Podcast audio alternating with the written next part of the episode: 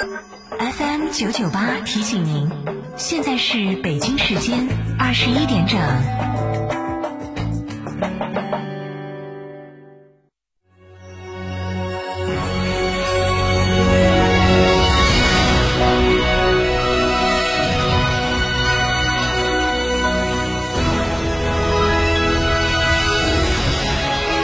成都的声音，FM 九九点八，成都电台新闻广播。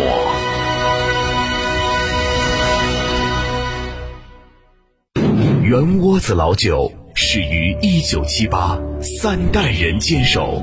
圆窝子每一滴都是十年以上。天台山圆窝子酒庄六幺七八七八八八六幺七八七八八八，圆窝子老酒。夏季避暑游海螺沟、赏冰川、红石滩、探秘原始森林，住贡嘎神汤温泉酒店，享专业地质冰川温泉，避暑休闲泡神汤，尽在海螺沟景区内贡嘎神汤温泉酒店。客房预订寻成都广电一路通国旅六六零零二三四五。ITD 定制只为别墅，深耕荣城十六载，新百利装饰旗下 ITD 高端定制工作室荣耀而来。设计大咖，别墅材料，别墅工艺，筑梦别墅理想生活。定制只为别墅，新百丽装饰旗下 ITD 高端定制工作室，微信预约 CDCD 六七八八，电话预约八幺七幺六六六幺。亲爱的，我们婚礼在哪儿办啊？去诺亚方舟啊！他们有新开的一千二百平米奢华无柱宴会大厅，层高七点五米，七十平米弧形 LED 高清屏，全彩变色氛围灯光，现阵音响，独享婚礼的所有空间。这么好，很贵吧？现在预定查房金麻全免费，还可免费享用 loft 婚房。诺亚方舟婚礼首选，更多优惠询八二八幺四个九或关注四川诺亚方舟公众号了解。听到起，成都国际车展提前了哟！买车省钱，就在七月二十四到八月二日，组委会出血本，每天前一百名购车就返现两千元，买汽头要搞快哟！成都国际车展，西博城不见不散。九九八快讯。这里是成都新闻广播 FM 九十九点八，我们来关注这一时段的九九八快讯。首先来看国内方面的消息，外交部发言人赵立坚今天表示，近年来，美国政府对中国媒体驻美机构和人员的正常新闻报道活动无端设限、无理刁难，不断的升级对中国媒体的歧视和政治打压。六月二十二号，美方再次宣布将四家中国媒体增加列管为外国使团。作为对美方行动的反制，中方宣布要求美国联合通讯社、美国国际合众社、美国哥伦比亚广播公司、美国全国公共广播电台从即日起七天里向中方申报在中国境内所有工作人员、财务、经营所拥有不动产信息等书面材料。需要指出的是，中方上述措施完全是对美方无理打压中国媒体驻美机构被迫进行的必要对等反制，完全是正当防卫。中方敦促美方立即改弦更张，纠正错误，停止对中国媒体的政治打压和无理限制。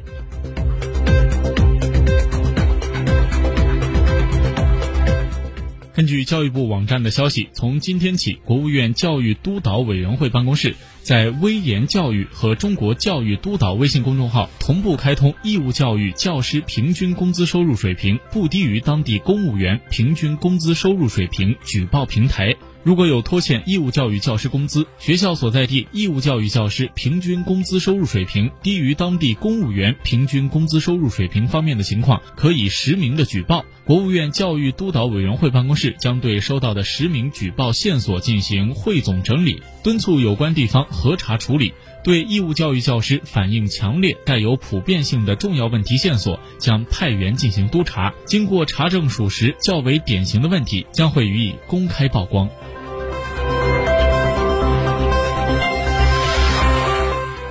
根据人社部今天公布的数据显示，六月二十九号，电子社保卡签发突破了两亿张。目前，实体社保卡持卡人数已经达到了十三点一五亿人，覆盖百分之九十三点九的人口。每七位持卡人中，已经有一人同时申领了电子社保卡，可以更好的用手机办事。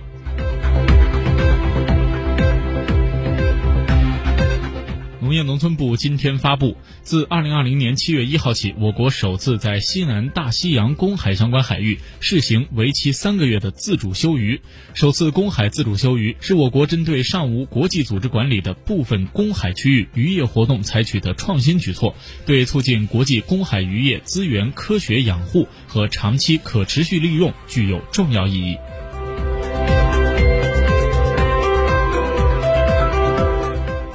今天下午，在北京市新型冠状病毒肺炎疫情防控工作第一百三十八场新闻发布会上，北京市疾控中心副主任庞星火提醒市民，当前疫情风险依然存在，切不能放松警惕，日常要做好个人防护，不参加聚餐、聚会等聚集性的活动。出现不适的症状，要全程做好防护，及时就医，不得带病外出参加活动。集中隔离、居家隔离人员要必须严格遵守隔离要求，禁止外出，禁止参加聚集。性的活动，出现任何的不适要及时的报告，规范就医，保护自己，保护他人，履行防疫职责。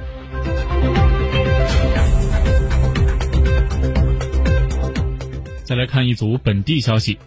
成都高新技术产业开发区人民法院今天发布消息，为了贯彻落实省委市委关于推进成都东部新区发展总体规划部署，切实做好东部新区司法服务保障工作，根据四川省高级人民法院关于成都市中级人民法院调整成都东部新区司法管辖权的请示的批复，从今天起，成都高新技术产业开发区人民法院正式对成都东部新区管理范围内的案件代为行使司法管辖权，按照基层法院。受理案件范围管辖上述辖区内的各类案件。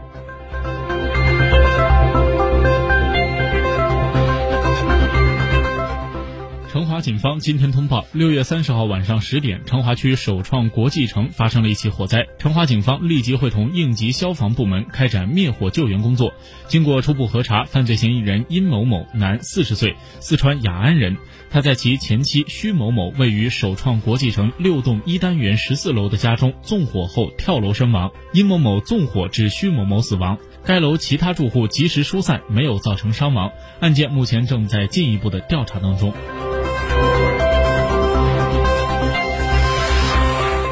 来把目光转向国际方面，俄罗斯卫星通讯社今天的消息：俄罗斯修宪全民投票今天迎来了主投票日。俄罗斯总统普京已经在俄联邦宪法修正案全国投票期间完成了投票，他在当天抵达俄罗斯科学院二一五一号投票站。根据报道，这次修宪的内容主要是包括改变俄罗斯总理和议会的权限、组建政府的新规定、前任总统赦免权、终身上议员制度一系列的社会福利、退休金按通货膨胀率进行调整等。此外，修宪内容还涉及到了允许现任或前任总统再参加两届总统选举。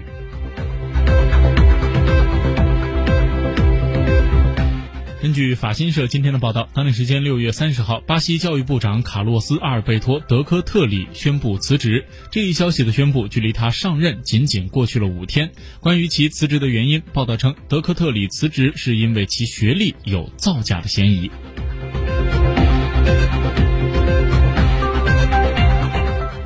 六月三十号的联合国安理会视频会议上，伊朗外长扎里夫发言表示，美国非法的单方面退出伊核协议。